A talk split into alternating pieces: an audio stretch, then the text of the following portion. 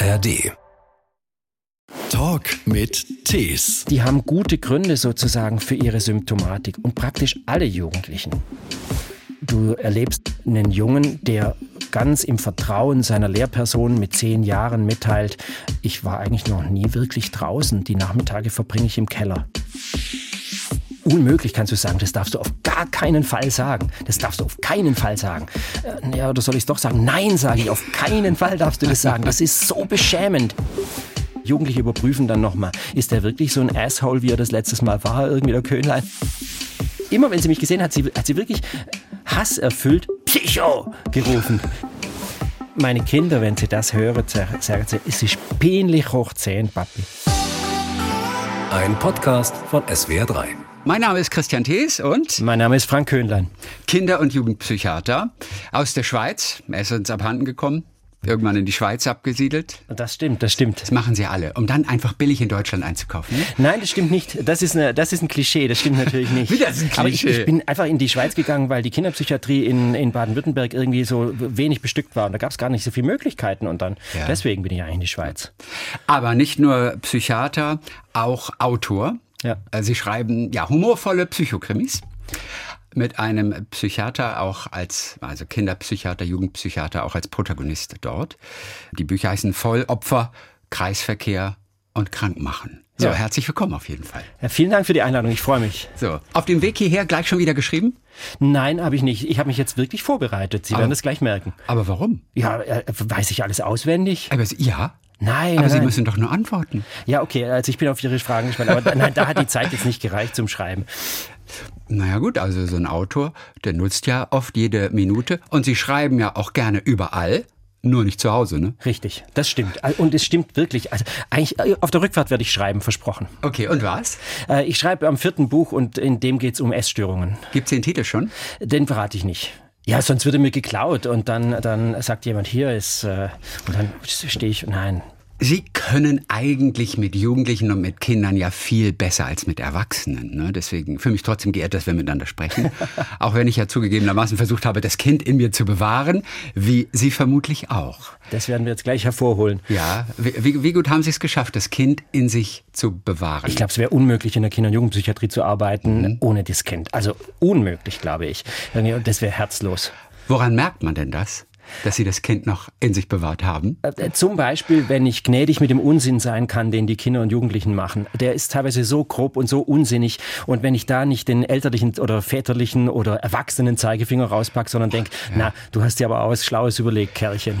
So zum Beispiel. Unsinn, oder, ja. oder wir sind in der Therapie und spielen gemeinsam. Das ist ja derart lustvoll und äh, mhm. schafft doch was Gemeinsames. Also wenn das Spaß macht, dann hast du schon ein Stück Kind bewahrt. Ja, Unsinn Während der Therapiestunde oder der Unsinn, den Sie vorher gemacht haben? Nein, auch sonst. Also auch während der Therapiestunde natürlich irgendwie. Also wenn wir zusammen spielen und, äh, und die unablässig schummeln irgendwie und ich dann denke, okay, jetzt hast du 1 zu 0 gewonnen irgendwie, weil Könner nicht gemerkt hat. Nächstes Mal merke ich's. Aber na natürlich sind die Kinder eigentlich bei mir, weil sie vorher in Anführungsstrichen äh, Unsinn gemacht haben. Ja. Also Erde in Briefkästen geworfen, Autos zerkratzt, was auch immer, irgendeinen Unsinn, der. Ja. Oh, das reicht schon, um nein, jetzt endlich nein. eine Therapie zu machen? Nein, das sind um nur kleine Begleiterscheinungen. Um ich, ich, war ganz erschrocken die armen Kinder. Gerade. Nein, die armen Kinder. Äh, Sie haben von Spielen gesprochen und haben gesagt, wenn Sie geschummelt haben und. Sie haben es mal wieder nicht gemerkt. Wovon reden wir da? Also äh, Schummeln wie zum Beispiel? Na, bei, beim Kartenspiel beispielsweise und dann irgendwie. Es wird in der Stunde auch, auch Karten gespielt. Ja, selbstverständlich. Also selbstverständlich. Ach. In der Kindertherapie wird gespielt. Sogar mit Jugendlichen. Und wenn man die Jugendlichen am Ende einer Therapiestunde äh, fragt, wollen wir noch was spielen, sagt keiner, wirklich keiner, nein. Nur die, die ganz schwer depressiv sind, sagen mhm. heute nicht irgendwie. Aber eigentlich sind die alle abzuholen da. Und schummeln. Ja, also schummeln bringe ich denen natürlich nicht bei. Da kann ich von denen lernen in der Regel. Ja. Das ist überhaupt ein ganz wichtiger Punkt. Was haben Sie von den Kindern schon gelernt, was ja manchmal viel wertvoller ist als das, was in all den Lehrbüchern steht. Absolut. Zum ich habe hab wirklich mein, mein äh, erstes Buch den Kindern und Jugendlichen gewidmet, weil ich ja. von denen das meiste gelernt habe. Ich habe schon auch Lehrbücher gelesen und habe Kurse und äh, sowas besucht. Ohne das geht es nicht, ohne die Dinge zu wissen. Aber, das war uns schon klar. ja, mein Facharztprüfer ist aus Baden-Württemberg. Ich muss vorsichtig sein, nicht, dass mir das wieder aberkannt wird. Mhm. Äh, nein, nein, also äh, die, die, die Dinge anders zu sehen und die, ander, die anders zu bewerten beispielsweise. Also Also allein schon habe ich gelernt, eine Situation aus kindlichen Augen nochmal neu zu bewerten und quasi innerlich wie äh, eine Etage tiefer zu gehen und zu schauen, aha, dann ist die Lehrerin plötzlich so groß. Ich, mu ich muss als Erwachsener mir vorstellen, die ist ja viel, viel größer, als äh, wenn ich als Erwachsener mit der kommuniziere. Sowas kann, kann man zum Beispiel von Kindern lernen. Ja. Oder, also, oder eben gerade auch beim Spiel irgendwie, wenn die versteckte Botschaften äh, schicken und dann, und dann irgendwann wütend sind und sagen, sie verstehen mich nicht oder du verstehst es nicht, du, du ja. verstehst es nicht. Ähm, äh, weil ich spreche natürlich dann drauf an, jetzt ist mir aber aufgefallen zu schummeln. Warum schummelst du denn eigentlich? Was bringt dir das denn mhm. eigentlich? Das verstehen sie nicht. Und dann, und dann mir das erklären zu lassen von den Kindern, warum das Schummeln eben wichtig ist, das lerne ich von Kindern. Ach, ich lerne jeden Tag, glaube ich, von, von Jugendlichen und von Kindern. Und also ich lerne aber auch äh, komisches Zeug. Also mhm. von, von Jugendlichen lernen ist äh, hervorragend. Ich habe zwei zu Hause irgendwie, aber das reicht irgendwie gar nicht. Also wenn du, wenn du in der Therapie mit denen zusammensitzt und die dir dann, vor ein paar Jahren hat mir eine, eine Jugendliche beigebracht, dass wenig hart bedeutet mega hart. Also wenig hart ist härter als mega hart. Und das, das weißt du ja, das weißt du ja nicht einfach.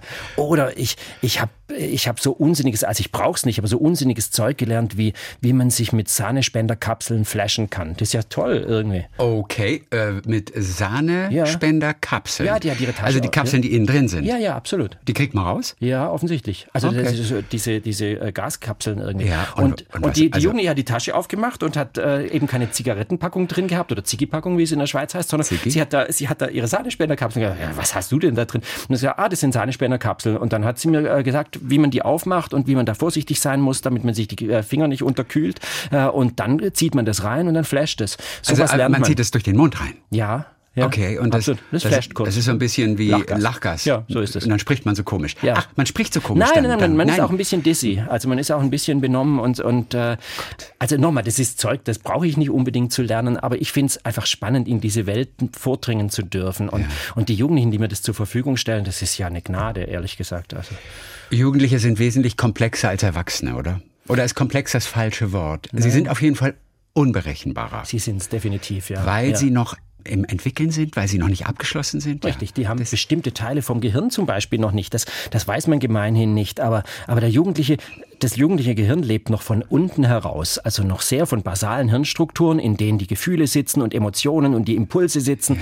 Und erst so mit Anfang, Mitte 20 entwickelt sich das Frontalhirn, das uns auch kontrolliert und sagt, hey Impuls, halt mal still, halt mal die Füße unterm Tisch und tu mal nicht so. Und dann deswegen sind die so impulsiv und wie Sie sagen, unberechenbar. Und, ja. äh, und dafür Verständnis bei den Jugendlichen, bei den Eltern, bei den Lehrkräften werben, das ist eine, eine gute Aufgabe, finde ich. Also sozusagen mit dem, die Eltern mit dem Unsinn ihrer Kinder zu versöhnen. Es heißt ja manchmal, dass gewisse Sachen auch bei Jugendlichen noch nicht verdrahtet sind. Ja, so da fehlen es. einfach Verbindungen. Ja, das ist so. Sodass quasi eine Logik nicht unbedingt an Richtig. der Tagesordnung Richtig. ist. Ja. Was sind das für Verbindungen genau, wenn man es ja, mal fachlich das, ausdrücken? Also das ist genau das, was ich gesagt habe. Das ja. ist die Verbindung zum Frontalhirn, das uns das eigentlich kontrolliert. Das heißt, wir, wir müssen ja aus Emotionen und Kognitionen, also aus Nachdenken und aus Fühlen bestehen. Und, und Jugendliche haben diese Verbindung noch nicht. Da baut sich das erst langsam auf. Ist ja auch spannend, warum schlafen die länger, als, äh, als wenn sie dann mal 19, 20 sind? Weil das irre viel Energie braucht, bis das Hirn sozusagen neu strukturiert ist. Und die Verbindung funktioniert noch nicht, sodass die Kognition, also das Nachdenken mit dem Fühlen noch nicht so gut verbunden ist. Und dann mhm. machen die impulsives Zeug, was okay. sie drei Jahre später nicht mehr tun würden. Ist das eine gute Entschuldigung für alles? Definitiv. ja, war, das, war, das auch so bei Ihren eigenen Kindern? Selbstverständlich. Der Köhnein hat gesagt, äh, sagte, eine, sagte eine Junge, der Köhnein hat gesagt, ich kann gar nicht anders. Dann habe ich eine empörte Mutter angerufen, was sagen Sie denn meiner Tochter da? Und dann habe ich versucht, das zu erklären und habe ein Stück zurückgekrebst. Also ist natürlich nicht eine probate Entschuldigung für ja. jeden Unsinn. Also. Ja. Heute Morgen auf dem Weg hierher war ich doch auch etwas ratlos. Also ich habe einen Haufen Jugendlicher gesehen. Mhm. Die waren auch noch alle, ich denke mal, Teil einer Fußballmannschaft. Ich kann es ja jetzt auch sagen, weil es ja in der Öffentlichkeit war. Es war die Spielvereinigung Buchenbach. Ja. Aus der Nähe von Freiburg dann vermutlich. Ja. So. Die standen in Baden-Baden auf dem Bahnhof morgens um neun. Und jeder Einzelne, vielleicht zwei nicht von 16, haben Bier getrunken morgens um neun. Erklären Sie es mir.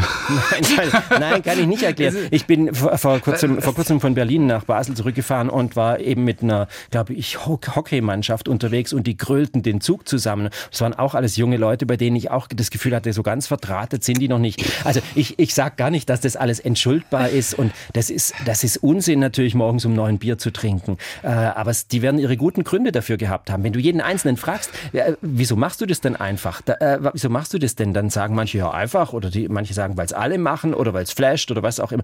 Jeder wird seine individuelle Begründung dafür haben. Ah, Sie glauben sogar, das war nicht der gleiche Grund bei allen. Nein, einfach nein. nur cool sein. Ja, also manchmal ist einfach dabei sein zu müssen irgendwie. Das ist ja, ja. Un, uncool, eben ohne der, die Bierflasche dazustehen. Ja. Also ich will ja nicht spießig sein. Ja. Ich fand es nur irgendwie albern, morgens um neun, dass sie alle mit einer Bierflasche stehen. Oh, Aber es gibt auch Abiturienten ja. oder, oder auch Gymnasiasten, die morgens um acht schon Bier trinken vor der Schule. Okay. Das hat mich auch ein bisschen irritiert, muss aber ich sagen. aber das ist nicht gut, ganz ehrlich. Also ich habe in einem Schulheim gearbeitet und, äh, und da, die durften natürlich keine Alkoholika konsumieren irgendwie. Die sind aber auf dem Schulweg äh, von, von, dem Heim äh, zur, zur Schule, sind die immer in den Supermarkt gegangen und haben sich dort dann Wodka gekauft im Supermarkt, haben den dann in eine Colaflasche abgefüllt äh, oder nicht in eine, in eine Mineralwasserflasche ab, ja, äh, äh, abgefüllt, sind damit in der Schule und haben sich im Unterricht mit Wodka besoffen. Das ist nicht gut. Also von daher, und, und ich finde, dann ist es schon auch Aufgabe von Erwachsenen ein Stück weit, das sage ich immer so, das Frontalhirn zu ersetzen, das bei den Jugendlichen noch nicht da ist. Auch wenn das spießig ist. Ich habe erst letzte Woche Woche in einem Vortrag gesagt, äh, manchmal bin ich sehr, sehr langweilig und ich töne dann wie so ein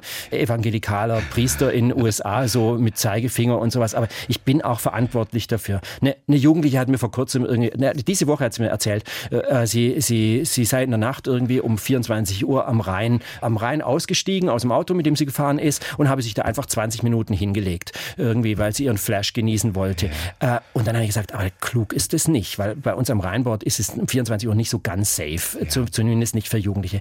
Und dann war sie schon neugierig, was denn der Köhner meint. Und ich gesagt, ich bin jetzt wahrscheinlich sehr, sehr langweilig, wenn ich dir das sage, aber ich werde nicht der Erste sein, der dir das sagt. Und ich glaube, beim nächsten Mal tut sie das nicht mehr. Oder ich bilde mir ein, sie tut es nicht mehr. Also okay. Also kurzum, wir müssen ein Stück was weit. Was haben Sie denn gesagt? Äh, äh also das, das, Spannende, das Spannende ist ja, was ich gesagt habe, hast du eine Ahnung, was der Köhner jetzt sagt? Sagt sie ja. Okay, dann muss ich es ja gar nicht sagen. So gut kennst du mich. Also sie hat, sie hat sich selber die Antwort gegeben. Und ich bilde mir ein, nächstes Mal, wenn sie wieder in den Impuls kommt zu sagen, oh, jetzt chill ich da einfach am Rhein. Ah, nee, ich sollte nicht. Ich habe mir ja selber die Antwort gegeben, so ganz gut ist es nicht. Der Köhnlein im Hinterhirn.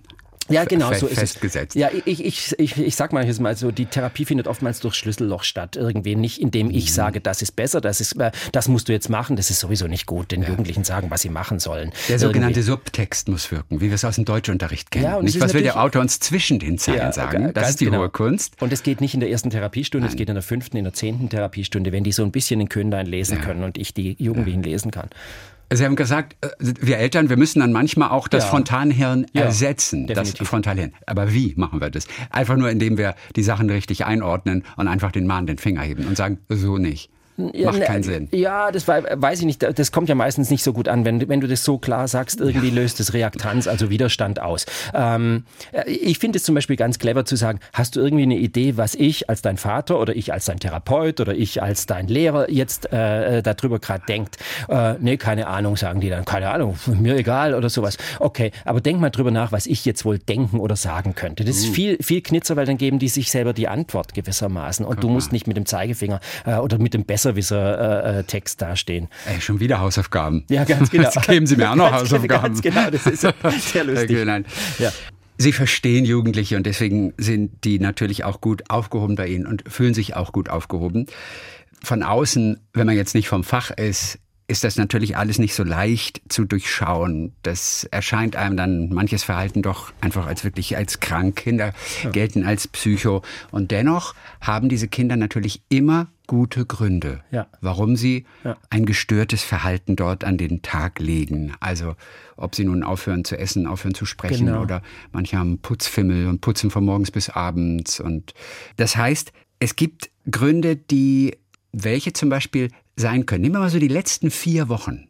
Also, oder nehmen wir die zwei Wochen, da haben Sie vielleicht noch einen ganz guten Überblick. Was ist Ihnen alles untergekommen an.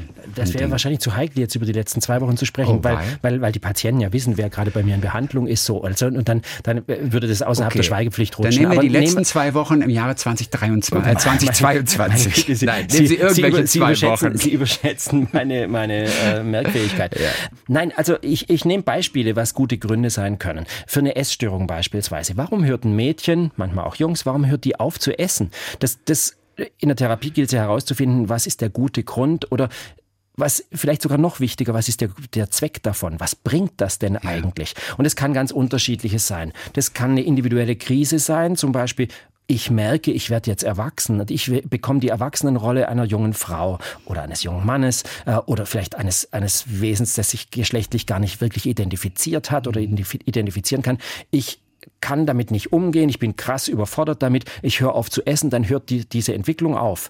Du wirst nicht zur Frau, du fängst nicht an zu menstruieren beispielsweise, wenn du, wenn du im Untergewichtszustand bist. Ja. Also das heißt, du kannst einen Entwicklungsstopp machen. Das Man ist sich dessen aber nicht bewusst immer, oder? Also oder nein, ist sich nein, der nein. Jugendliche, die Jugendliche dessen bewusst? Nein, nein, nein, meistens nicht, das, meistens okay. sogar mhm. nicht. Ja. Aber es gibt auch noch andere Gründe, oder? Ja. Äh, es gibt Zusammenhänge zwischen äh, äh, Essbrechsucht, also der Bulimie und, äh, und Missbrauchserfahrungen. Mhm. Also äh, und da könnte man im weitesten Sinn sagen, ich tue die Dinge in mich rein und ich kotze sie wieder raus. Also das ist ein gewaltsamer Akt gegen mich, aber dieses Mal bin ich selbst die Täterin und ich werde nicht mehr von jemand anderem zum Opfer gemacht, sondern wenn dann von mir selbst. Kann aber noch ganz andere Gründe haben.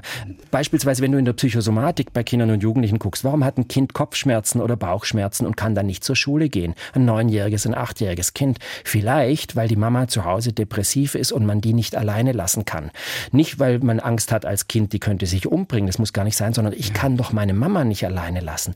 Also die haben gute Gründe sozusagen für ihre Symptomatik und praktisch alle Jugendlichen. Ja. Es gibt tausende Gründe. Stehen die alle in einem Buch, in einem Lehrbuch? Ja, selbstverständlich, alle. natürlich. Ja, das Lehrbuch ist von mir geschrieben. Also es ist äh, das ist Lehrbuch des Lebens. Nein, natürlich nicht. Aber das ist ja genau, genau das Spannende. Äh, also ein bisschen ist unsere Arbeit ja auch Detektivarbeit. Es mhm. geht ja nicht nur darum, was aufzuklären, sondern etwas auch zu lösen und neu zu lösen. Da geht sie über die Detektivarbeit hinaus. Aber am Anfang ist schon auch Detektivarbeit. Komm, lass uns mal rausfinden, was mhm. für gute Gründe du hast für deinen Unsinn. Das verkaufen Sie den Jugendlichen dann noch ein bisschen so. Naja, also. die sind, die sind äh, skeptisch am Anfang natürlich, weil die haben sich ja etabliert mit oder äh, arrangiert mit, ihr, mit dem Unsinn, den sie machen. Also wenn die kiffen, haben sie gute Gründe. Und dann ist, ist eine Schlüsselfrage zum Beispiel, was würde denn passieren, wenn das Kiffen nicht mehr möglich wäre, wenn es gar kein Gras mehr gäbe? Was würde dann, mhm. dann sagen die, natürlich würde ich Entzug kriegen und so weiter. Und dann, dann erarbeitet man, was dann alles an Furchtbarem, aber auch an Gutem möglich wäre, was plombiert ist durch das, äh, durch das Kiffen. Ja. Die meisten sind vermutlich nicht freiwillig da oder sind sie alle freiwillig da am Ende? Weil es anders gar nicht geht. Nein, es braucht meistens einen Gentle Push äh, von, von irgendjemandem, aber äh, die meisten, die kommen, sind sehr froh. Ja. irgendwie gelandet zu sein. Beim, äh, also ich erlebe es ganz selten in der Praxis, dass, dass jemand kommt, dass ein Jugendlicher kommt, eine Jugendliche kommt und sagt, was tue ich, was soll ich denn hier?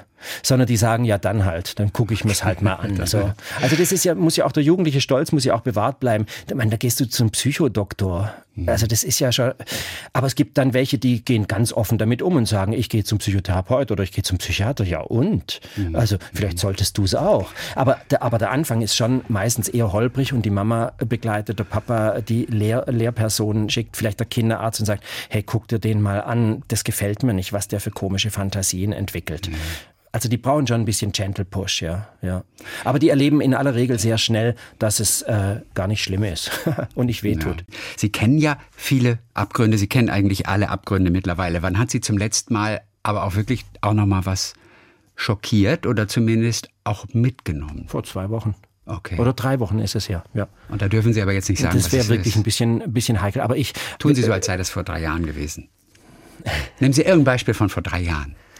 Ähm, also wenn du, wenn du im Bereich Kinderschutz arbeitest, dann nimmt dich äh, sehr schnell sehr vieles mit, weil die Kinder in eine, immens, in eine immense Not gebracht werden. Also ein Beispiel, äh, du, du erlebst einen, einen Jungen, der ganz im Vertrauen seiner Lehrperson mit zehn Jahren mitteilt, ich war eigentlich noch nie wirklich draußen. Die Nachmittage verbringe ich im Keller. Ja, und dann fragst du nach und, äh, und dann schickt die den zum Kinderpsychiater und, und dann, dann fragst du den, fragst du nach und dann kommt raus, der Papa ist schwer migränekrank und braucht seine Ruhe und schickt das Kind halt in den Keller am Nachmittag. Mhm. Und das ist schon beelendend. Und so, so Zeug passiert dir schon äh, und, und läuft ja schon immer wieder. Oder, oder eine Jugendliche, die in der geschlossenen Psychiatrie ist und dort fixiert wird und in, und in die Isolations, in Isolationszimmer gebracht wird und sagt, ich bin so machtlos gewesen und die haben mir noch nicht, ich lag halbnackt und die Putzfrau kam vorbei. Das ist schon beelendend. Ja. Äh, also, ja, es ist laufend, es ist laufend. Am Ende landet man wahrscheinlich meistens bei den Eltern, oder? Ja, ja, ja. Irgendwie, ob nun, nun, verschuldet oder nicht. Also, nee, aber, nee, also nicht. schon, äh, Sie, Sie haben recht, da, da, ist oftmals irgendwas, was nicht so gut gelaufen ist ja. oder so, aber, aber die erleben natürlich auch in ihrer Peer-Umgebung sehr ja, viel Kränkung und Verletzung. Oder wir, wir sind in einer Gesellschaft, in der wird jedes Verhalten kommentiert mit Likes und spannenderweise ja nicht mehr mit Dislikes, oder? Es gibt ja keine Dislikes mehr in Social Media. Das heißt, du Gab kannst. Es die mal? Die gab es früher, ja. Ah, also auf YouTube, auf YouTube zum Beispiel mehr. konntest du sehen, wie viele Likes, wie viele Dislikes. Du kannst heute immer noch Dislike klicken. Ähm, du kannst Dislike klicken, aber es wird die Zahl nicht mehr angezeigt. Ja, okay, An was löst es bei den Jugendlichen aus? Ich muss möglichst gefallen. Also es geht gar nicht mehr darum, dass ich kritisiert werde, sondern ich muss gefallen und ich muss noch mehr gefallen als mein Nachbar. Also da entsteht ein immenser sozialer Stress. Ich muss was noch skurrileres machen, was noch äh, außergewöhnlicheres, um zu gefallen. Und das setzt schon auch äh, unter Stress. Mhm. Also von daher viele Verletzungen, Kränkungen passieren schon auch im, bei, bei den Peers. Aber Sie, Sie haben natürlich insofern recht. Ein, ein Jugendlicher oder eine Jugendliche mit, mit, einem, mit einem sehr stabilen, haltgebenden Elternhaus hat ein Stück mehr Resilienz, also Zähigkeit oder Widerstandskraft gegen das, was halt da draußen passiert mit uns allen. Ja. Ja. Also es ist wirklich schweres Zeug, mit dem Sie da zu tun aber, haben. Aber nicht nur, ich will nicht den Eindruck und, erwecken. Ja. ja, genau. Und das, wär, das wollte ich, das wäre mein nächster Satz gewesen. Super. Aber es muss eben nicht immer todtraurig sein. Überhaupt es muss nicht immer voller Wut sein und herunterziehen. Es ist ja auch Ihr Ziel, dem Ganzen die Schwere zu nehmen. Ja. Nicht, nicht nur in den Büchern, die einen humorvollen Ton natürlich auch haben, aber eben auch in der Arbeit mit den Jugendlichen dort.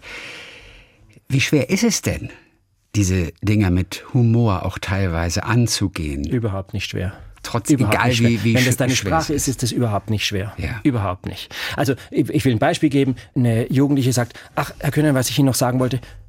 Ah, ah nee, ah, nee, ich kann es nicht sagen. Ich, äh, nee. Und dann sage ich, nee, kannst du nicht sagen.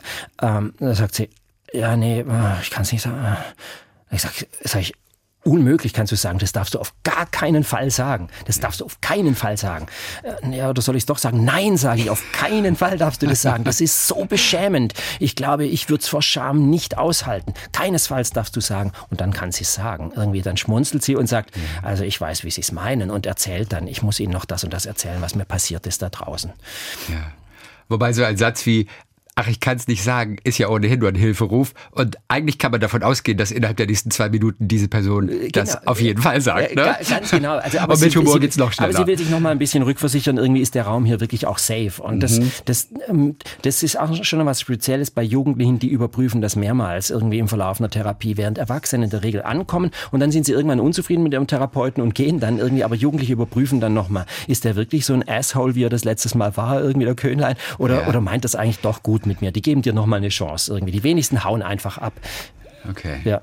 Und was müssen Sie auch aushalten können? Also wie oft werden Sie auch beschimpft, zumindest kurzzeitig oder gerade am Anfang? Das war früher mehr, jetzt gar nicht mehr. Also in der Praxis jetzt nicht mehr, früher im Schulheim schon. Also da, da war, also da, es gab eine Jugendliche irgendwie, die, die ist immer, wenn sie durchs Schulheim gelaufen ist, ich war sieben Jahre Oberarzt in einem Schulheim, immer wenn sie mich gesehen hat, sie, hat sie wirklich hasserfüllt Psycho gerufen irgendwie. Aber, aber der, der, der Tonfall änderte sich und es wurde ein Game irgendwie. Und, und jedes Mal, wenn sie Psycho äh, äh gerufen hat, habe ich mich so in Deckung gebracht und, und so. Und ich fand es dann irgendwann komisch. Und irgendwann war das Psycho einfach ein Game und es war nicht mehr Wut und Ärger auf diese Psychos.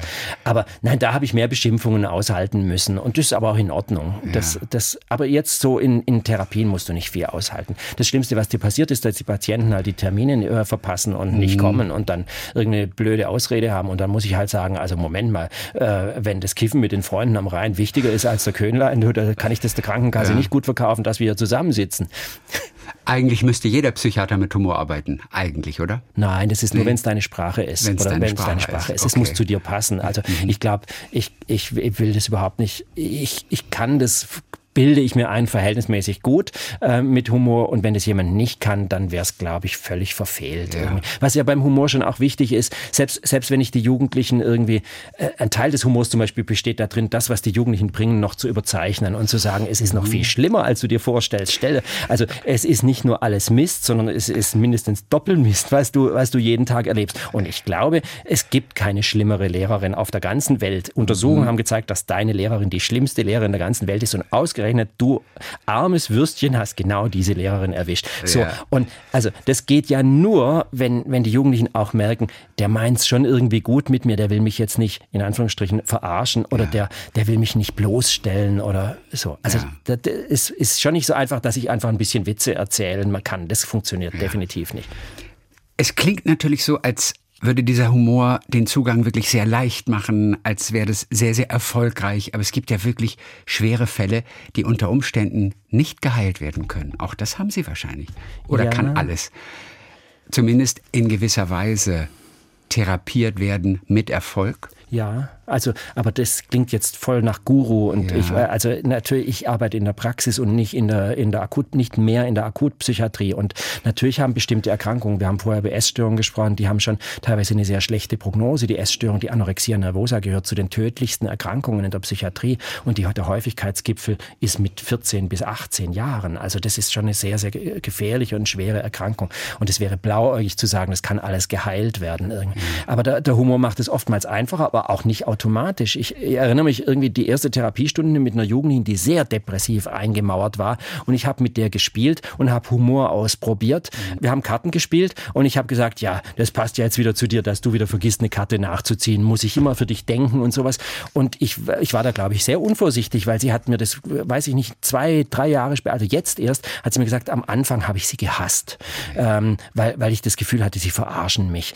Und sie muss, sie kam aber dann nochmal und hat dann gemerkt, der verarscht mich nicht. Also Humor kann nicht automatisch entweder alles heilen und der ja. sitzt auch nicht immer. Also man muss auch bereit sein zu sagen, oh, das war übers Ziel hinausgeschossen oder war daneben. Ja. Sie erzeugen Nähe aber auch dadurch, dass die Sie duzen dürfen, habe ich vorhin rausgehört. Ja. Nein, die duzen mich nicht, nein. Ach nein, nicht? Nein, nein, nein. Weil vorhin sagten sie irgendwie du und irgendjemand haben sie wie du angesprochen, das habe ich mir noch vorhin gemerkt. Also Irgendwann Kinder, hieß es Kinder, vorhin du. Kinder natürlich schon, ja. Kinder ja schon. Ah, das ist auch eine lustige Anekdote. Irgendwie habe eine Patientin irgendwie vor einigen Monaten neu aufgenommen und sie hat immer so erzählt und sie ist äh, 14 und jetzt 15 irgendwie und sie hat immer du zu mir gesagt. Und beim ersten Mal äh, in der ersten Therapiestunde habe ich gedacht, irgendwas stimmt da jetzt nicht, das geht nicht. Alle sagen sie zu mir und dann habe ich sie in der zweiten Stunde angesprochen. Äh, wieso? Äh, wieso? Ich kann doch nicht so was Intimes jemandem erzählen, den ich sieht. Sie, Sie sind dann ja wie ein Lehrer. Und ich sage, das ist halt üblich so. Weißt du? Da müssen wir uns jetzt, glaube ich, dran gewöhnen. Und hat sie sich dran gewöhnt? Ja, selbstverständlich, natürlich. Ihr ist aber auch erst in der dritten Stunde aufgefallen, dass ich kein Schweizerdeutsch spreche. Also die ist, ja, gesagt, äh, Sie sprechen ja Hochdeutsch. ja, Sie sind ja auch aus Deutschland. Eigentlich ein Stuttgarter. Ja, ganz genau. In Tübingen dann studiert. So ist es. Und dann in der Schweiz gelandet. Ja. Wie groß ist eigentlich der Anteil, sage ich mal, des Therapeuten, des Psychiaters am Erfolg der Therapie. Ich habe da in der Vergangenheit wirklich wahnsinnig niedrige Prozentzahlen ja, das mitbekommen. Stimmt. Das ist so. Echt? Ja, das stimmt. Ja. Das, man muss bescheiden genug sein. Also aber es sind eben so diese entscheidenden 10 Prozent oder was auch immer, oder? Möglicherweise können die das Zünglein an der Waage sein. Aber ich, also es gibt wirklich Statistiken und die sind in renommierten äh, Journalen veröffentlicht, die sagen, der Therapeutenanteil ist etwa 10 Prozent. Äh, es gibt aber auch Statistiken, die, die sagen, der ist größer, aber er ist praktisch nie über die Hälfte. Und es ist auch noch spannend, man, wir bilden uns immer ein, die Therapieschulen sind so wichtig, ob Psychoanalyse, systemische Therapie oder Verhaltenstherapie oder äh, das spielt gar keine so große Rolle, sondern und das wird auch jetzt viel viel stärker untersucht. Der Beziehungsfaktor, also stimmt die Beziehung zu meiner Therapeutin oder zu meinem Therapeuten, ist deutlich entscheidender als die Art und Weise, wie der Therapeut oder die Therapeutin arbeitet. Das Aber ist eine gute Nachricht eigentlich. Eigentlich ist das eine mega gute Nachricht, mega gute Nachricht. Ja. Also, Gilt das auch für Erwachsene? Das weiß ich nicht. Okay. Das weiß ich nicht. Ich weiß das für, für, für Jugendlichen Therapien. Mhm. Ja. Aber da, ich gebe Ihnen recht, also der Therapeuten, wir, wir müssen aufpassen, nicht hybrid zu werden irgendwie. Wir sind nur ein ganz kleiner Teil. Also man muss sich ja auch vorstellen, oder die sind 24 äh, Stunden äh, an sieben Tagen äh, beschäftigt irgendwie und wir sehen die eineinhalb, zwei Stunden, wenn es hochkommt. Das kann unser Beitrag nicht über 50 Prozent sein. Kann einfach nicht sein. Wie gut schaffen Sie es denn auch, Ihre Privatsphäre einzuhalten. Denn es ist, glaube ich, durchaus üblich, dass Sie auch Kontakt halten mit den jugendlichen PatientInnen da, auch über WhatsApp. Also ja. die können Sie erreichen, ja, ja, auch wenn es ja. sein muss, was wahrscheinlich auch oft schon lebensrettend war. Das war schon lebensrettend. Also es war definitiv lebensrettend. Wann zuletzt zum Beispiel? Zuletzt vor zwei Wochen. Vor zwei Wochen hat eine, eine junge oder jetzt junge Frau äh, hat geschrieben, danke, Herr Köhnlein, Sie waren immer sehr gut zu mir. Vielen Dank. Mhm. Und das nach der Diskussion, ob sie jetzt sich besaufen soll, aus der Institution abhauen soll und sich die Mauer runterstürzen soll. Ja. Oder von der Brücke, oder ich weiß nicht mehr. Haben so. Sie auch gleich erkannt, die Tragweite die, ja, dieses Satzes. Also da also musst du ja gar keine psychiatrische Fachausbildung haben, um die Tragweite zu verstehen. Und ich weiß jetzt nicht, ob ich da Leben gerettet habe. Das klingt so groß, aber, aber ich glaube, ich habe schon, also die hat, die hat eben wahrscheinlich auch angerufen, könnten Sie bitte mal kurz Ihr Frontalhirn oder gewhatsappt, könnten Sie bitte mal kurz Ihr Frontalhirn einschalten. Meines funktioniert nee, noch nicht. Ich werde von unten vom Hirn stimuliert und es sagt, bring dich um. Und dann habe ich das Frontalhirn eingeschaltet und dann äh, das aufgegleist, dass die safe ist. Okay. Oder ich erinnere mich an eine Situation, wie mich eine, eine Jugendliche angerufen hat, die ist aus Zürich gewesen ähm, und die hat mich wirklich angerufen und das war definitiv am Wochenende äh, und hat äh, gesagt. Mhm. Und dann gesagt, bist du es? So und so. Und dann sagte sie, äh, und ich hatte keine Ahnung, was passiert war. Und sie hat mir dann irgendwie so in diesem Stammeln hat sie mir erzählt, dass sie, dass sie äh, irgendwelche Tabletten geschluckt hat. Mhm. Und ich konnte dann so irgendwie raushören, wo sie liegt. Irgendwo im Wald. Und es war November. Mhm. Äh, die wäre erfroren. Wenn ich da nicht die Polizei hingeschickt hätte und einen Krankenwagen hingeschickt hätte, wäre die erfroren, obwohl sie gar nicht hätte sterben wollen wahrscheinlich. Aber, aber Sie haben rausgekriegt, wo sie ist. Ja, also das, das war möglich. Das konnte sie das dann noch möglich. äußern. Also ich hätte das sonst wahrscheinlich orten lassen müssen irgendwie. Das war so bedrohlich. Ja. Aber sie hat mir das dann noch gesagt. Äh, äh. ich gesagt, ich verstehe es nicht, sag's bitte nochmal. Und dann hat sie es ganz langsam. Und danach sei sie eingeschlafen, hat sie gesagt. Und als dann die Sanität und die, die mhm. Polizei kam, äh, lag sie Sie landete auf der Intensivstation. Das ja. sind, das klingt jetzt so mega heroisch, aber ich finde, gerade bei Jugendlichen ist es schon wichtig, die, die Möglichkeiten äh, zu, be, zu bewahren, dass die auch out of office, wenn du out of office bist, äh, äh, Hilfe bekommen. Das muss ja nicht du sein. Für mich passt es so irgendwie, dass ich erreichbar bin. Aber ich habe Respekt vor den Kollegen, die sagen, ich gebe denen an die Hand, wo sie sich melden können. Mhm. Ja. Ja, Sie haben gesagt, das ist auch Ermittlerarbeit, das, ja. was wir zusammen machen. ja. ja, so wie auch beim Paul Hepp. Ja. Das ist Ihr Protagonist der Romane, die Sie schreiben. Der liebt italienische Autos oder zumindest eine italienische Automarke. Der, geht auch, der geht auch mal regelmäßig in den Zoo. Es ist nicht Uno. Der geht regelmäßig in den Zoo auf jeden Fall einmal in der Woche, um sich da sozusagen mit seinen Patienten nochmal so zu beschäftigen, ein bisschen über diese Patienten nachzudenken. Ja. Erklärt natürlich auch Dinge auf. Wann haben Sie sich den ausgedacht? Wann war der Drang da, das Ganze auch mal für die Öffentlichkeit aufzuschreiben in Form von Geschichten? Ja, das ist sehr spannend, weil das war zu der der Zeit, als ich im, im Schulheim gearbeitet habe und die Dinge, die ich da erlebt habe, waren so skurril. Die ja. waren höchst Wo war das skurril. Schulheim? Hm? In Basel, in, in, im Zentrum von Basel. Schweiz. Im hm? Zentrum ja. von Basel, genau. Und da war eben ich als Liaison-Oberarzt oder zuständiger Oberarzt und, und äh, ein Beispiel, was da skurril war. Oder die sind nachts rausgegangen und die haben nicht etwa Drogen konsumiert oder Drogen gekauft, sondern die sind über den Gartenzaun äh, vom Botanischen Garten, der genau vis-à-vis -vis war, äh, geklettert und haben sich dort Stechapfel eingepfiffen, bis wir das gemerkt haben. Das hat geflasht, Stechapfel irgendwie. Stechapfel, aber in welcher Form konsumiert man den? Das weiß ich nicht. Also ich glaub, Sie haben es, Sie haben es glaube ich, gesch, äh, geschluckt. Sind das glaub, Blätter du, oder was? Nein, nein, nein, das sind die Früchte vom Stechapfel irgendwie. Die, die, Früchte vom Stechapfel. Genau, und, okay. die, und die flashen offensichtlich. Okay. Und bis wir das gemerkt haben irgendwie, ähm, da hatten sie, die sich manche lustige Nacht gemacht. Aber es ist natürlich hundsgefährlich, irgendwie dann Toxzentrale und so weiter. Aber, aber was ich damit sagen will, da erlebst du wirklich sehr, sehr skurrile Geschichten. Ein, ein Jugendlicher irgendwie ist abgehauen, der Pädagoge hat ihn zurückgehalten auf der Straße, hat ihn festgehalten und was dem Jugendlichen dann eingefallen ist, ist doch hochkreativ, dass er zu den Passanten sagt, Hilfe, helfen Sie mir, helfen Sie mir, ich werde verfolgt, ich werde bedroht. Und der Passant hat gesagt, was machen Sie denn mit dem jungen Mann da? Lassen Sie den sofort los.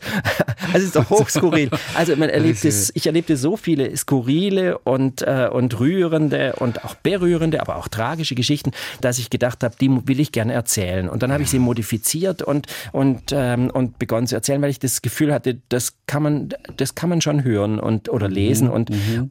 Vielleicht wollen die Leute das auch lesen und sie sollen es ehrlich gesagt auch lesen. Also finde ich so ein bisschen. Ja. Ja. Was sagen denn die jugendlichen PatientInnen? Was sagen die denn da zu, zu den Büchern?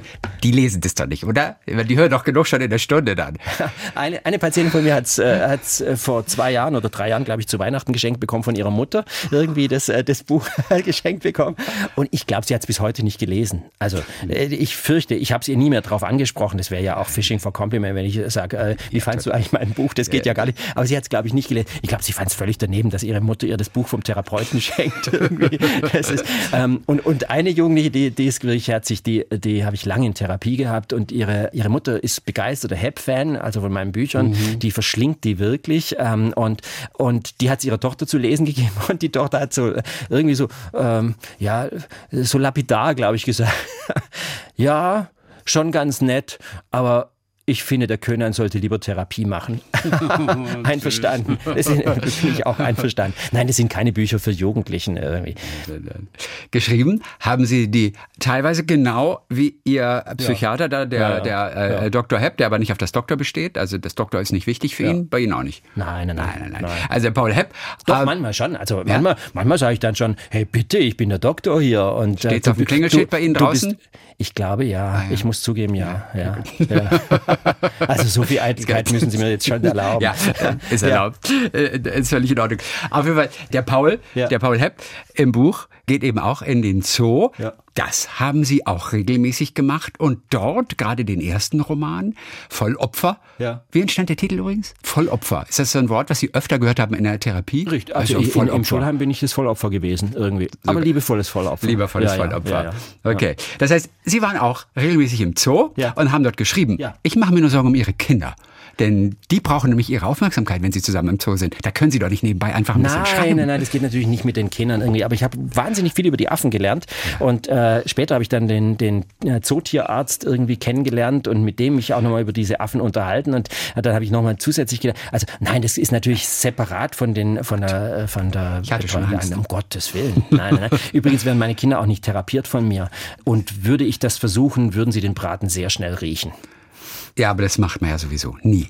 Also das für der eigene Vater das geht ja nicht. Naja, aber ich weiß ja schon ein bisschen was über jugendliche Entwicklung oder mhm. über kindliche Entwicklung und ich kann ja nicht einfach meinen weißen Kittel, also ich habe keinen weißen Kittel, aber sozusagen ja. im übertragenen Sinn einfach in der Praxis zurücklassen. Ja. Ich gehe ja schon auch mit meinem Wissen nach Hause und verstehe, warum mein Sohn sich jetzt so und so verhält. Eigentlich oder der beste Vater. Kein Nein, Vater ist verständnisvoller als Sie. Na, um Gottes Willen. Aber Sie wissen doch, also Sie haben für alles eine Erklärung also und, und entschuldigen das ja sogar auch. Nein, mein Sohn, meine Tochter sitzen jetzt nicht hier. Wenn sie die hören würden, ja. dann müsste ich rausgehen. Haben die gekifft? Die Kinder? Nein. Nein.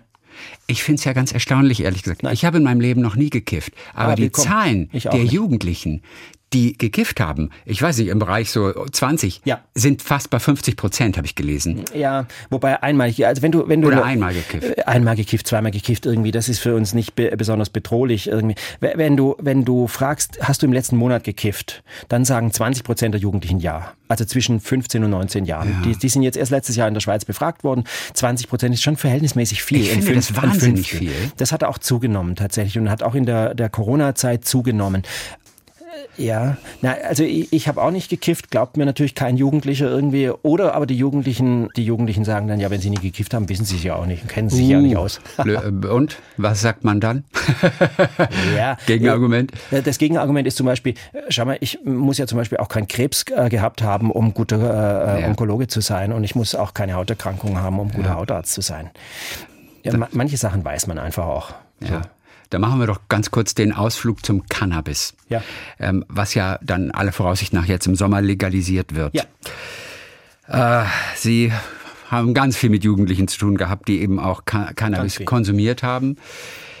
Ist das jetzt eine gute Idee, das freizugeben? Also das ist Politik, Herr Tess. Das ist äh, ja. und noch dazu von einem, der der im Exil lebt. Also das ist äh, der, ja, da würde ich. Wie, wie war, aber Sie sind Deutscher immerhin. Naja, Dürfen Sie noch wählen in Deutschland? Ja. ja. Sie sind ja Deutscher. Ja, ja, darf ich noch. Immerhin. Also das, von daher sind da, Sie nicht das, sind Sie nicht äh, außen vor. Das, Sie sind das mittendrin. Stimmt, das stimmt. ähm, aber das ist so einfach nicht zu beantworten. Nein, Wir haben ja die Legalisierungsdebatte jetzt auch in der Schweiz und da kommt die Legalisierung auch. Sie ist sogar schon ein Stückchen weiter als in Deutschland. In der, in der Schweiz wird es so gemacht, dass im Moment in Apotheken in Basel äh, äh kontrolliert an, glaube 300 100 Personen abgegeben wird, mhm. keine Personen unter 25 Jahren, ähm, wird es kontrolliert abgegeben und es wird wissenschaftlich evaluiert. Ich glaube, Herr Lauterbach fährt ein anderes Konzept. Der sagt, jetzt gehen wir erstmal frei und dann gucken wir mal und mhm. äh, wir sorgen aber dafür, dass die Jugendlichen gut aufgeklärt werden. Meine große Sorge ist, äh, sind, sind die zwischen 18 und 25.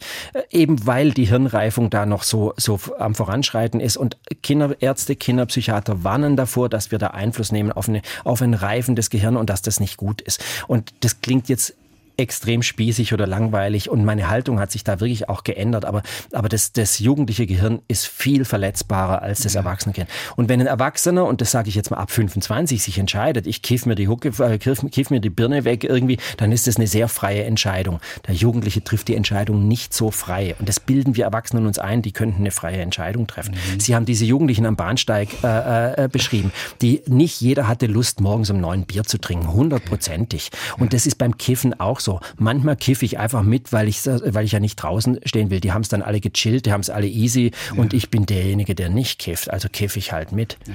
Es gibt sicherlich viele Sachen, die auf jeden Fall dafür sprechen. Für eine ja, Legalisierung gibt es, also wir wollen das auch gar nicht verteufeln. Und dennoch wird es eine Gefahr sein. Oder also ich meine, wenn man selber zwei bis drei Pflanzen anbauen darf, dann werden definitiv wesentlich mehr Jugendliche fortan, auch unter 22, werden kiffen. Davon können wir ausgehen, oder? Nein, ich glaube, die, äh, die, die Erfahrungen zum Beispiel in Kanada haben gezeigt, vorübergehend gibt es einen Anstieg des, des Konsums und dann pendelt sich wieder auf dem gleichen Niveau ein. Ich glaube okay, nicht, okay. Dass, dass es mehr als diese 20 Prozent werden durch die Legalisierung. Ich finde 20 Prozent eine horrende Zahl, ehrlich gesagt. Aber, aber ähm, und wir sind uns einig, Kiffen ist schädlich.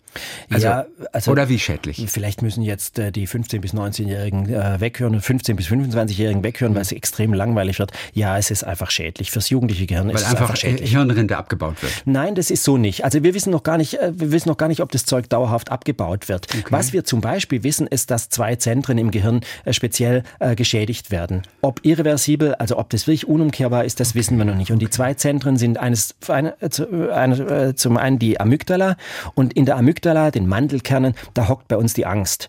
Und jetzt kann man sich vorstellen, wenn ich mit dem Cannabis da immer drauf feuer irgendwie, dann wird letztlich eine Angststörung befördert dadurch, auch wenn es erstmal dämpfend wirkt. Und das zweite ist der Hippocampus und den brauchen wir halt leider Gottes, um uns was zu merken. Und keinen Jugendlichen habe ich bisher erlebt, der gesagt hat, ich bin Albert Einstein, wenn ich bekifft bin oder wenn ich kiff. Also im Gegenteil, die Jugendlichen sagen, ich verliere meinen Wortschatz, Herr Köhnlein. Ich kiff jetzt seit zwei Wochen nicht mehr und die Wörter sind wieder da. Okay. Das ist ein Teil davon, dass wir den Hippocampus damit einfach attackieren. Und der ist für Erinnern und Merken äh, zuständig. Okay. Ja. Aber gute Nachricht, dass unter Umständen das ja, auch reversibel ja, ja. ist. Das, ist, so das ist schon mal sehr gut. Das, ja, das ist wahrscheinlich, okay. aber we just don't know, wir wissen es noch nicht. Also was ja zum, was typisches ist, ist, dass wahrscheinlich die Ausbildung von den Markscheiden im, in den Nervenzellen äh, damit erschwert wird. Und für die Markscheiden, die brauchen wir, damit sind Markscheiden? Ja, erkläre ich gerade. Das sind die Neuronen haben so ganz lange Arme und zu denen sie sich, äh, mit denen sie sich zum nächsten Neuron vernetzen. Und ich sagen, hier ist das nächste Neuron, da muss ich den elektrischen Impuls hinschicken. Und damit es möglichst schnell gehen, sind die isoliert, damit der elektrische elektrische Impuls möglichst schnell durchrattert zum nächsten Neuron. Und das Cannabis unterbricht möglicherweise diese Ummantelung, diese, diese Isolierung.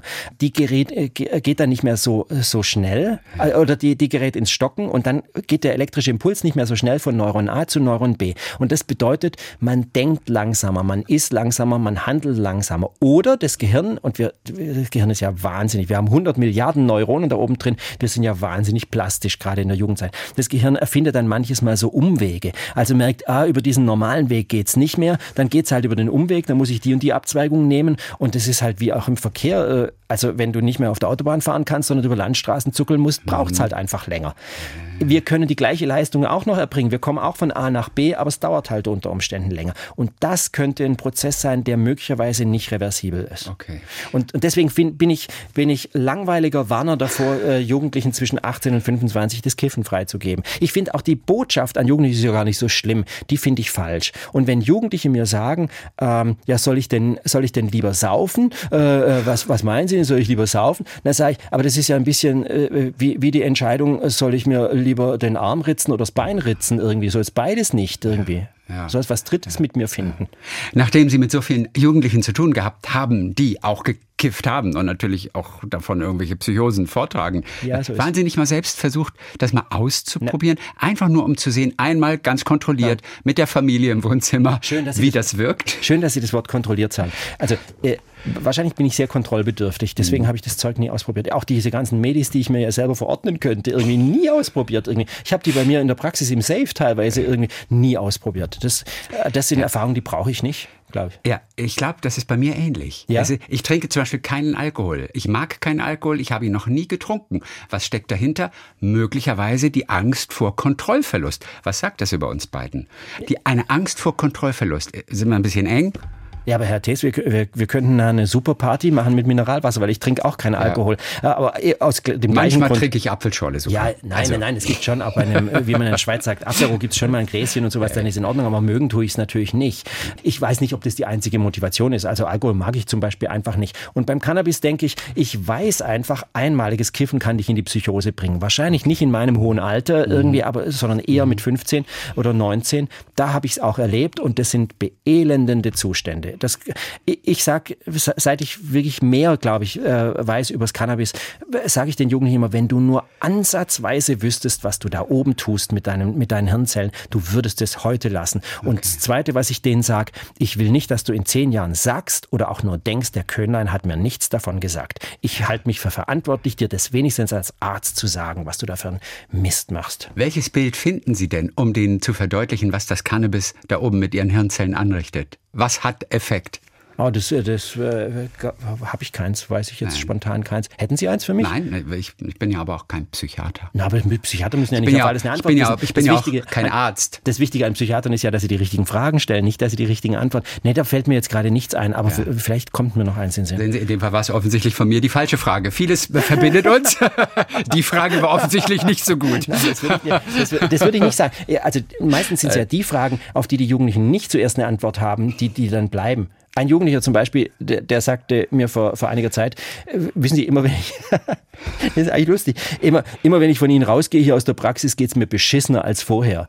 Und dann sage ich, ja, dann komm doch einfach nicht mehr. Nee, nee, sagt er, das geht ja auch nicht, weil dann geht's mir noch beschissener. Das bringt ja schon was, dass ich hierher komme. Und dann haben wir, äh, ähm, dann haben wir darüber geredet, was bringt es denn eigentlich, wenn es danach dann wirklich beschissener ist? Sagt er, ja, Sie stellen manchmal so Fragen, auf die ich nicht richtig antworten kann. Und dann nehme ich diese Frage hier mit raus. Und, und äh, und dann beschäftige ich mich mit mir selbst und das tue ich ja sonst nicht. Ja.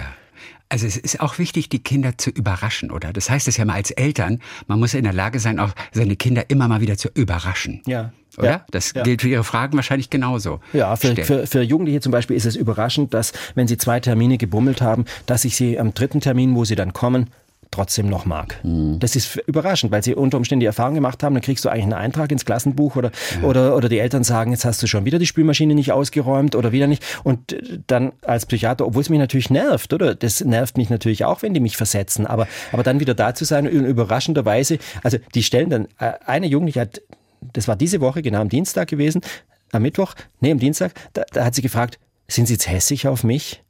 Weil sie, sich letzte, weil sie sich letzte Woche nicht gemeldet hat. Nein. Hässig. Also sind sie wütend, sind sie ärgerlich auf mich. Ah, ist das Schweizerisch? Hässig? Ja, hässig. Ah, okay, ja. hässig. Sind sie hässig auf mich? Ja. Ich sagte, überhaupt nicht. Wieso denn? Ah, einfach so. Aber das kollidierte mit ihren Erfahrungen. Wenn man die, wenn man die Vorgaben der Erwachsenen nicht erfüllt irgendwie, dann sind die Erwachsenen verschnupft. Und das ist auch so ein Überraschungsmoment zum Beispiel. Das klappt aber auch nicht mhm. immer. Ich bin manchmal auch hässig, natürlich, ja, ja. klar. Sie könnten Ihre Patientin auch damit überraschen, dass Sie perfekt Schweizerisch lernen. Wie, wie, wie, gut ist Ihr Schweizerisch? Sie wohnen ja jetzt schon eine ganze Zeit lang da, in Basel. Ich, äh, Vorsicht, Vorsicht, Vorsicht, ganz, ganz dünnes Eis, weil ich, ich, ich lebe zwar in Basel irgendwie, aber ich höre nur SWR irgendwie ähm, ja. und, äh, und ich weiß, dass das gut ausstrahlt nach dorthin. Also das heißt, es würden mich jetzt Schweizer, die, die Schweizer Jugendlichen sind manches Mal sehr erstaunt, dass ich Schweizerdeutsch kann. Meine Kinder sagen immer, Papi, hör auf, hör auf, lass es. Also Sie können schon. Äh, es biert ein bisschen, aber es, es ein ganz kleines bisschen. Ja, es, äh, es, klingt echt nicht überzeugend. Es, es, ist nicht überzeugend, wenn ich Schweizerdeutsch schwätze. Meine Kinder, wenn sie das hören, sagen sie, es ist peinlich hoch 10, Papi. Also ich höre auf damit. Ich, ich entschuldige mich bei allen Schweizern. Ich kann es nicht. Man merkt, dass sie mit Leidenschaft einfach auch wirklich diesen Beruf machen, dass sie auch ihre Super Patienten Beruf. auch wirklich lieben. Es ist der beste Beruf. Zum Glück haben sie den gewählt. Aber anfangs wollten Sie mal Arzt werden, also ein anderer Mediziner, oder? Ja. Ja. Das war so ganz am Anfang. Wo, ja, wo, da, als ich noch die Vorstellung hätte, ich, äh, ich könnte zum Beispiel operieren oder und dann habe ich ihm. Sie wollten es schon mal, also das ja, war schon, schon im Kopf. Ja, also, op operieren Chirurg werden oder? Nein, Chirurg, Nein, Chirurg nicht. Also ich wusste schon von vornherein irgendwie vom, vom Velo, vom Velo reparieren, also vom Fahrrad reparieren wusste ich schon, ich kann es einigermaßen, aber Velo ist was anderes als Mensch. Also mhm. von, von daher, das habe ich schon früh im Studium gemerkt. Aber ich, ich habe mir tatsächlich auch wesentlich medizinischere äh, Disziplinen vorgestellt für mich und aber die, allein schon die Vorstellung, der, äh, ich würde eine Wunde vom Köhnlein vernäht bekommen, das würde ich niemandem zumuten wollen. Ehrlich nicht. Da sollen andere, da gibt es andere, die viel besser sind.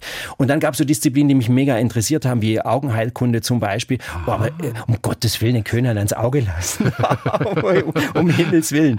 Ähm, aber, aber, ich habe schon früh in, in Tübingen schon eine Affinität zur Kinder- und Jugendpsychiatrie und zur Erwachsenenpsychiatrie gefunden. Das ist ja. schon auch eine spannende Welt. Und ich habe den Eindruck, wir wissen so viel noch nicht. Und es ist ein wachsendes, äh, ein wachsendes Feld. Da wird sich noch ganz, ganz viel tun.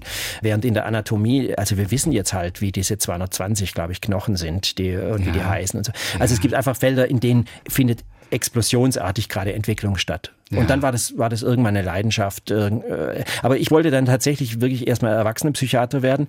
War dann in Konstanz und in, und in Reichenau und, äh, und in Schaffhausen, habe Erwachsenenpsychiatrie gelernt und habe gedacht, jetzt mache ich noch ein Jahr irgendwas anderes. Und das eine Jahr hätte ich dann, weiß ich nicht, in der Alterspsychiatrie oder in der Forensik, also in der Gerichtspsychiatrie. Mhm. Und dann habe ich gedacht, nee, jetzt komm, jetzt mache ich noch Kinderpsychiatrie. Ein Jahr, ein Jahr. Und dann mache ich den erwachsenenpsychiatrischen Facharzt. Ja. Und dann bin ich hängen geblieben. Ich habe gedacht, das ist ja so ganz anders. Und es ist wirklich mhm. ganz anders. Es ist echt ganz anders. Ich sage, da darf ich ein Beispiel erwähnen ja, für, für das Fall. ganz anders. Ich kam ins Kinderspital, äh, das war am 1.7.2002, vor 21 Jahren, ziemlich genau. Ja, ich kam auf die Station und es hieß, das ist jetzt deine Station, du bist jetzt der Assistenzarzt da. Und da sprangen diese Kinder, also es saßen ganz viele anorektische Mädchen in ihren Betten irgendwie, das hat mich gleich beelend gelandet und dann sprang da so ein Zehnjähriger auf und ab, ganz fröhlich über den Flur und hat mich so ein bisschen angestupst. Irgendwie. Dann habe ich gedacht, ach, ist ja herzig, irgendwie, äh, Kinderpsychiatrie ist ja wirklich herzig. Ja. In der Visite danach hat mir die Oberärztin gesagt, der ist schwer depressiv. Und dann habe ich das kann nicht sein. Mit meinem erwachsenenpsychiatrischen Hintergrund hatte ich die Vorstellung, ich weiß, was schwer depressiv ist. Ich habe dann nachher schon gemerkt, dass der Junge schwer depressiv ist, wenn ich mit dem gesprochen oder gespielt habe oder kaum gespielt habe. Mhm. Aber, aber das ist so eine andere Welt gewesen. Also das ist wirklich so anders. Ich, ich musste sehr vieles verlernen, als ich aus der Erwachsenenpsychiatrie in die Kinderpsychiatrie kam. Mhm. Und deswegen bin ich hängen geblieben, weil das äh, ein äh, sehr fruchtbarer Prozess war. Haben Sie einem Ihrer Patientinnen dann auch schon mal in der Stunde vorgejodelt? Nein. Denn das ist etwas, was Sie können. Nein, aber ich habe Sie können nicht, jodeln. Ja. Woher? Wie ja, kommt man dazu? Ich arbeite an meiner Integration. Wissen Sie, ich will ja nicht desintegrierter. Ha, ha, hat es in der Schweiz angefangen? Ja, selbstverständlich. Ach. Ja, natürlich. Und, äh, und äh, es gibt sogar in Basel Alphorn, Alphorn-Kurse, aber das traue ich mir im Moment noch nicht zu. Jetzt muss ich erstmal meine, meine Jutz irgendwie ver, verbessern. Das was, geht schon. Was macht das Jodeln mit einem? Also ich, das, ich, ich kann es gar nicht, es ist nicht so, dass mich das so toucht oder so, sondern das ist einfach, es ist ein bisschen was Skurriles, es ist was, was so außergewöhnlich ist, es ist ein bisschen anders als Singen. Es, es verbindet dich irgendwie mit denen, mit denen du da gemeinsam im Kreis stehst. Das macht was und es sondert dich auch ein bisschen ab. Ich, ich äh, hatte, äh, wir hatten diese, diese Woche Stubete heißt es, das ist so ein Treffen der, der Jodler äh, in den Basler Bergen. Und man muss wissen, die Basler Berge sind 50 Meter hoch, oder? Das ist der Margaretenhügel. Hügel. Ähm, und da sind wir oben gestanden und im Sonnenuntergang haben wir dann, haben wir dann gejodelt. Also so, so, singe mir so.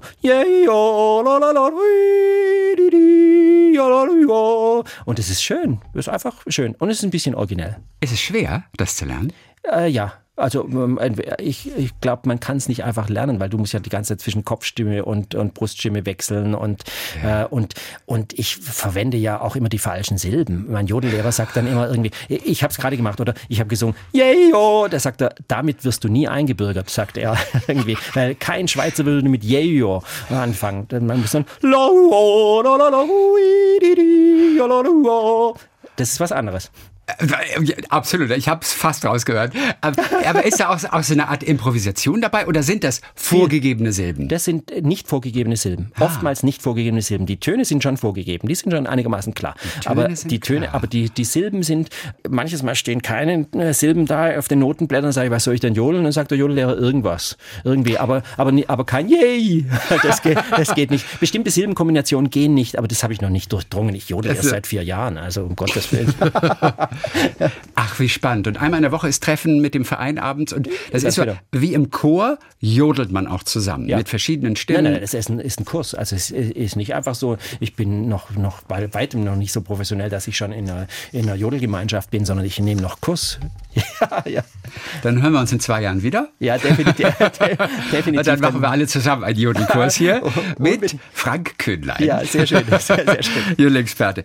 Wir haben einen kleinen Eindruck bekommen, kleinen Einblick in diese unglaublich spannende liebevolle Arbeit, bei der jeden Tag irgendwas Neues kommt, ein sehr individueller Job, die Liebe auch wirklich zu den Kindern, zu den Jugendlichen und auch deren Erfolg, den sie daraus ziehen, für sich persönlich natürlich, aber vor allem auch für die Patienten. Ja. Was war in den letzten Monaten vielleicht ein letztes Beispiel, das uns einfach mal zeigt, ja, das hat Erfolg gehabt und dafür hat es sich gelohnt. Ah, das, das ist eine Vorlage, um irgendwelche eitlen Dinge zu sagen. Ähm, also jeder, jeder von uns äh, Kinder- und Jugendpsychiatern hat solche Geschichten. Wenn, wenn eine Jugendliche äh, nach einem fast einjährigen Aufenthalt auf der geschlossenen Psychiatrie jetzt in, glaube ich, zwei Wochen oder drei Wochen ein Jahr psychiatriefrei ist. Mhm und nicht mehr auf die Bahngleise steht. Mhm. Und der, für die ist der Zugverkehr x-mal äh, angehalten worden und die nicht mehr auf die Bahngleise steht, dann bilde ich mir ein, ich habe ein kleines bisschen dazu beigetragen. Ich weiß, es sind noch ganz viele andere, die dazu beigetragen haben, aber ich habe einen kleinen Teil dazu beigetragen. Ja, definitiv. Das hat also, auch mit Eitelkeit, glaube ich, nichts zu tun. Ja, ja also. man muss immer, muss immer bescheiden bleiben, glaube ich, da. So, ja. weil, weil es gibt auch vieles, was harzig ist und schwer ist und wo man nicht richtig vorankommt. So oder, oder eine, eine andere Jugendliche, die, die wirklich äh, se sexuell sehr, sehr freizügig mit ihrem Körper umgegangen ist mit, äh, und, und sich wirklich höchstgradig gefährdet hat, wenn die sagt, ich will das jetzt nicht mehr und mhm. ich habe das jetzt schon seit drei Monaten nicht mehr gemacht, mhm. dann ist das doch ein Erfolg. Also ja. und das wäre vielleicht wäre ihr schwerer gefallen, wenn sie es nicht jede Woche reflektieren würde, was sie denn da gemacht hat und aus welchem guten Grund sie es gemacht hat und wie sie diesen guten Grund heute anders ja. befriedigt. Ja. Toll. Frank Köhnlein, ganz herzlichen Dank. Ja, vielen Dank für diese Einladung. Ja, Sie schreiben am vierten Buch nach Vollopfer, Kreisverkehr und Krankmachen. Genau. Kommt dann demnächst wieder ein neues mit Ihrem Protagonisten, mit Paul geheimem, mit geheimem Titel noch. mit geheimem Titel. ja. Dann ganz herzlichen Dank für heute und äh, bis zum nächsten Mal. Danke für die Einladung, ich hat mich sehr gefreut. Talk mit Tees.